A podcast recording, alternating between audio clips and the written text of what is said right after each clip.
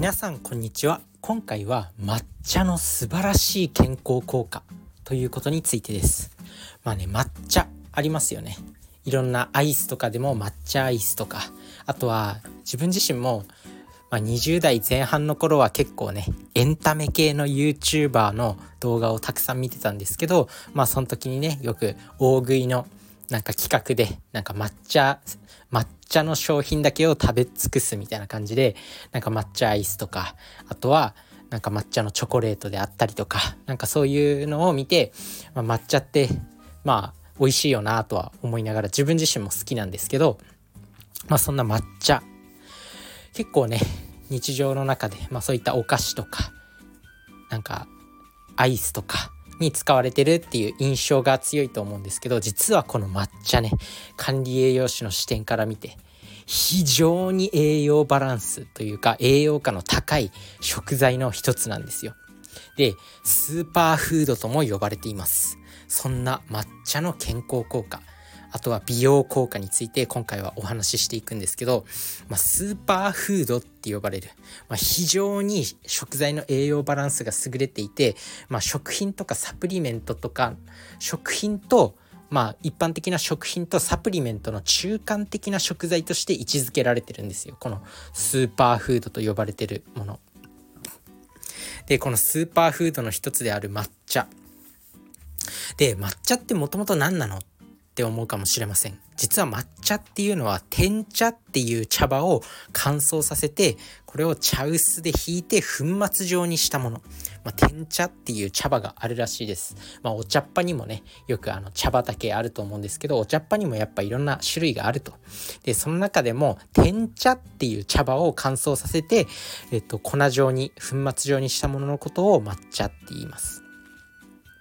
で、濃い緑色の粉末状のお茶、お寿司屋さんとかに行くと、回転寿司屋さんとかに行くと、粉末状のお茶でお湯入れてお茶にするっていうやつあると思うんですけど、いろんな粉末のお茶あると思うんですけど、実はこの濃い緑色で粉末状のお茶の全てが抹茶っていうわけじゃなくて、このちゃんと天茶の茶葉を使用してたりとか、あとは緑茶の茶葉を粉末にしたものであったりとか、そういった感じで他の粉末のお茶と、あと抹茶には区別があって栄養価も違うんですよ。抹茶っていうのは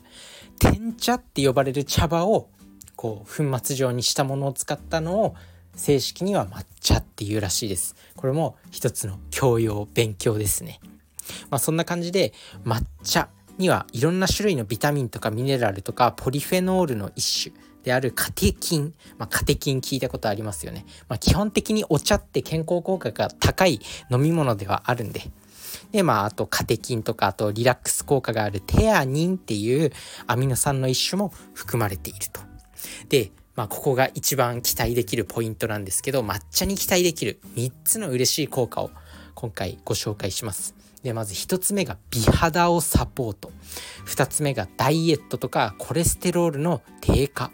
で、3つ目がリラックス効果ですね。どれもいい効果なんで、これだけ伝えればもう抹茶日々の生活に取り入れていきましょうってもうお伝えしたい。それで終わっていいとは思うんですけど、このね健康効果、どうしてこういう健康効果があるのかっていうのも知っておくことでより健康効果が高まる、プラシーボ効果が働くんで、より健康効果が高まるんで、どうしてこういう効果があるのかっていうのも解説していきます。で、抹茶にはまず美肌をサポートっていうところなんですけど、抹茶には美肌作りに欠かせないと言われているビタミンの A とビタミン C とビタミン E、ACE が全て含まれてるんですね。なので茶葉をそのまま粉末にしてるんで、なんで茶葉を要はそのまま摂取できるわけなんですよ。普通お茶ってお茶っ葉入れてお湯入れて、でお茶から抽出されたこの色付きの緑っぽい液体を飲むじゃないですか。でも抹茶っていうのは茶葉をそのまま摂取することができるんで、茶葉を粉末状にしてるっていうだけなんで、茶葉をそのまま摂取してることになるんですよ。なので無駄なく栄養価を摂取できると。なので茶葉は普通にお茶を摂取する場合に比べて非常に栄養の効率が高いというか、効率よく摂取できるっていうことになるんですよね。なかなかこう普通にお茶飲んで茶葉も食べるっていう人はいないと思うんで、抹茶はそのまま茶葉も摂取できることになるんで、より効率よく栄養が取れるよということです。でこの美肌をサポートで、2つ目がダイエット、コレステロールの低下なんですけど、抹茶に含まれるカテキンですね、お茶に含まれるカテキンっていうのは体の中で脂肪を分解とか消費してエネルギーに変える働きがあります。で悪玉コレステロールって呼ばれる LDL コレステロール低下の効果もあって、コレステロールが高めの人にとっては食生活の改善にも役立つっていうふうに言われてます。で3つ目がリラックス効果ですね。これ、抹茶ね、非常にこう禅の修行みたいな、なんていうの、お茶の先生っているじゃないですか。あれあるじゃん、すごいお茶教室みたいな、すごいわびさびみたいな、ちょっと言語化が難しいんですけど、この前確かヒカルさんの YouTube を見てて、細木香織先生っていう、細木和子さんって、自分自身が子供の頃テレビでめちゃくちゃバズってた占い師の方がいるんですけど、その娘さんの家に行くっていう企画があったんですよね、ヒカルさんの YouTube で。その中でお茶の先生を呼んで、お茶を立てて、お茶をお茶を立てる専用の器を使って泡立て器みたいな、ちっちゃい泡立て器みたいなやつでカカカカって混ぜて、でそのお茶を飲むみたいなシーンがあったんですけど、そんな感じで禅の心というか、わびさびというか、そんな感じでお茶って日本の文化というか、心を、精神を統一させる、ちょっと瞑想的なマインドフルネスの瞑想って、よく富裕層の間では流行ってるんですけど、その感じですよね。禅の心を取り戻すみたいな、そういうリラックス効果がある。あとは見た目の美しさ、鮮やかな緑色、黄緑色みたいな、それの見た目の美しさとか、あとはテアニンっていう物質、テアニンっていうアミノ酸、これがお茶のうまみの元になってるんですけど、このテアニンっていうのが気分をリラックスさせる働きがあるっていうことですね。なのでこういった効果が抹茶には期待できるよっていうことです。自分自身も確かにそうだなって、管理栄養士としてまだまだ勉強不足だったなっては思います。確かにお茶っ葉をそのまま粉末状にしてるから、栄養摂取の効率が高いなって思いました。普通のお茶よりも、なるほどと思って。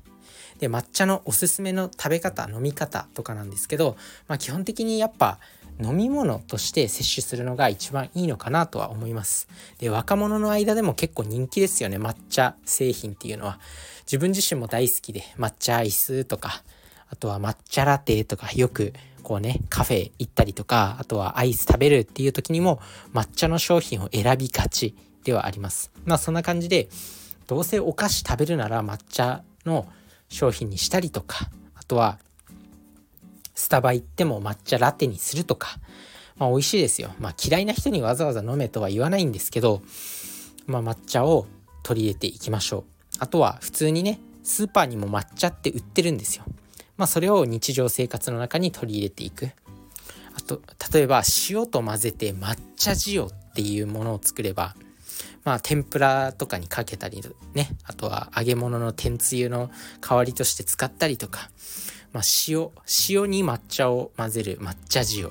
とか、あとはこれからバレンタインの季節もやってきます。そんな時に抹茶チョコレートをぜひ作ってみるのがいいんじゃないでしょうか。あとは抹茶とバナナミルク、非常に合うんですよ。バナナミルクっていうのはバナナ自体も栄養価がめちゃくちゃ高いんで、そこに抹茶をさらにプラスすることによって抹茶バナナドリンクみたいなすごいスーパー健康ドリンクが出来上がります。で抹茶とバナナの相性も非常にいいん で抹茶ってやっぱなんだろう、そこまで苦いっていうわけではないんですよね。青汁みたいな感じでめっちゃ苦いっていうわけでもないし、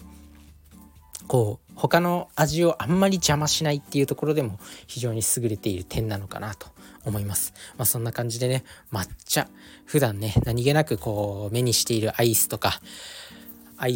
こうチョコレートとか、あとはパンとか、そういったところに抹茶っていろいろ使われてるんですけど、意外とそんなすごい効果があったんだと。で今後ね、なんかこう抹茶をねぜひ生活に取り入れてみてください。非常に健康効果がさらに一段とアップするんじゃないかなと思います。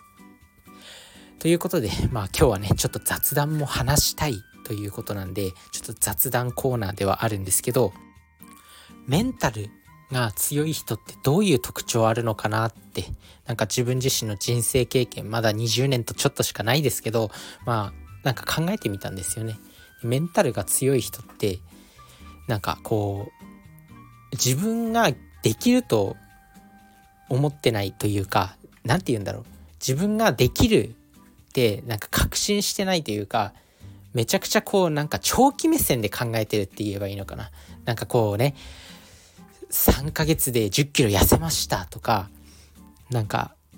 こう1年で月収100万円になりましたとかって、確かに聞こえはいいしめちゃくちゃ魅力的に感じるんですけど、なんかこうやっぱりねそれができる人って結構一握りの人だと思ってて、でそこを目指してみんなねこう頑張ったりとかするんですけど、全然できなくて途中で挫折して、で結局やらなくなっちゃうとか、そういった人多いと思います。でもそんな中でも虎視眈々と続けられる人、メンタルが鬼強の人っていうのは、自分はもう10年ぐらいかかるなっていうぐらい、長期目線で考えてる人だなと思って、自分自身もなんかこう短期で成果を出したいとかってすごく思ってたんですけど、なんかそれってやっぱ甘いんだなというか、もちろんねもう自分自身にそのぐらいの、はちゃめちゃに努力できるこうやる気であったりとか、モチベーション、体の強さ、あとはそういったものがあれば、あとは環境とか、そういった要因が積み重ならないと、やっぱそういう成果って出せないのかなって最近気づいてきたというか、なので、今自分に出せる本気の状況を作り出す。やっぱねなんだかんだ眠くなっちゃうし、寝ないで頑張んないといけないって思うんだけど、やっぱ眠くなっちゃうし、で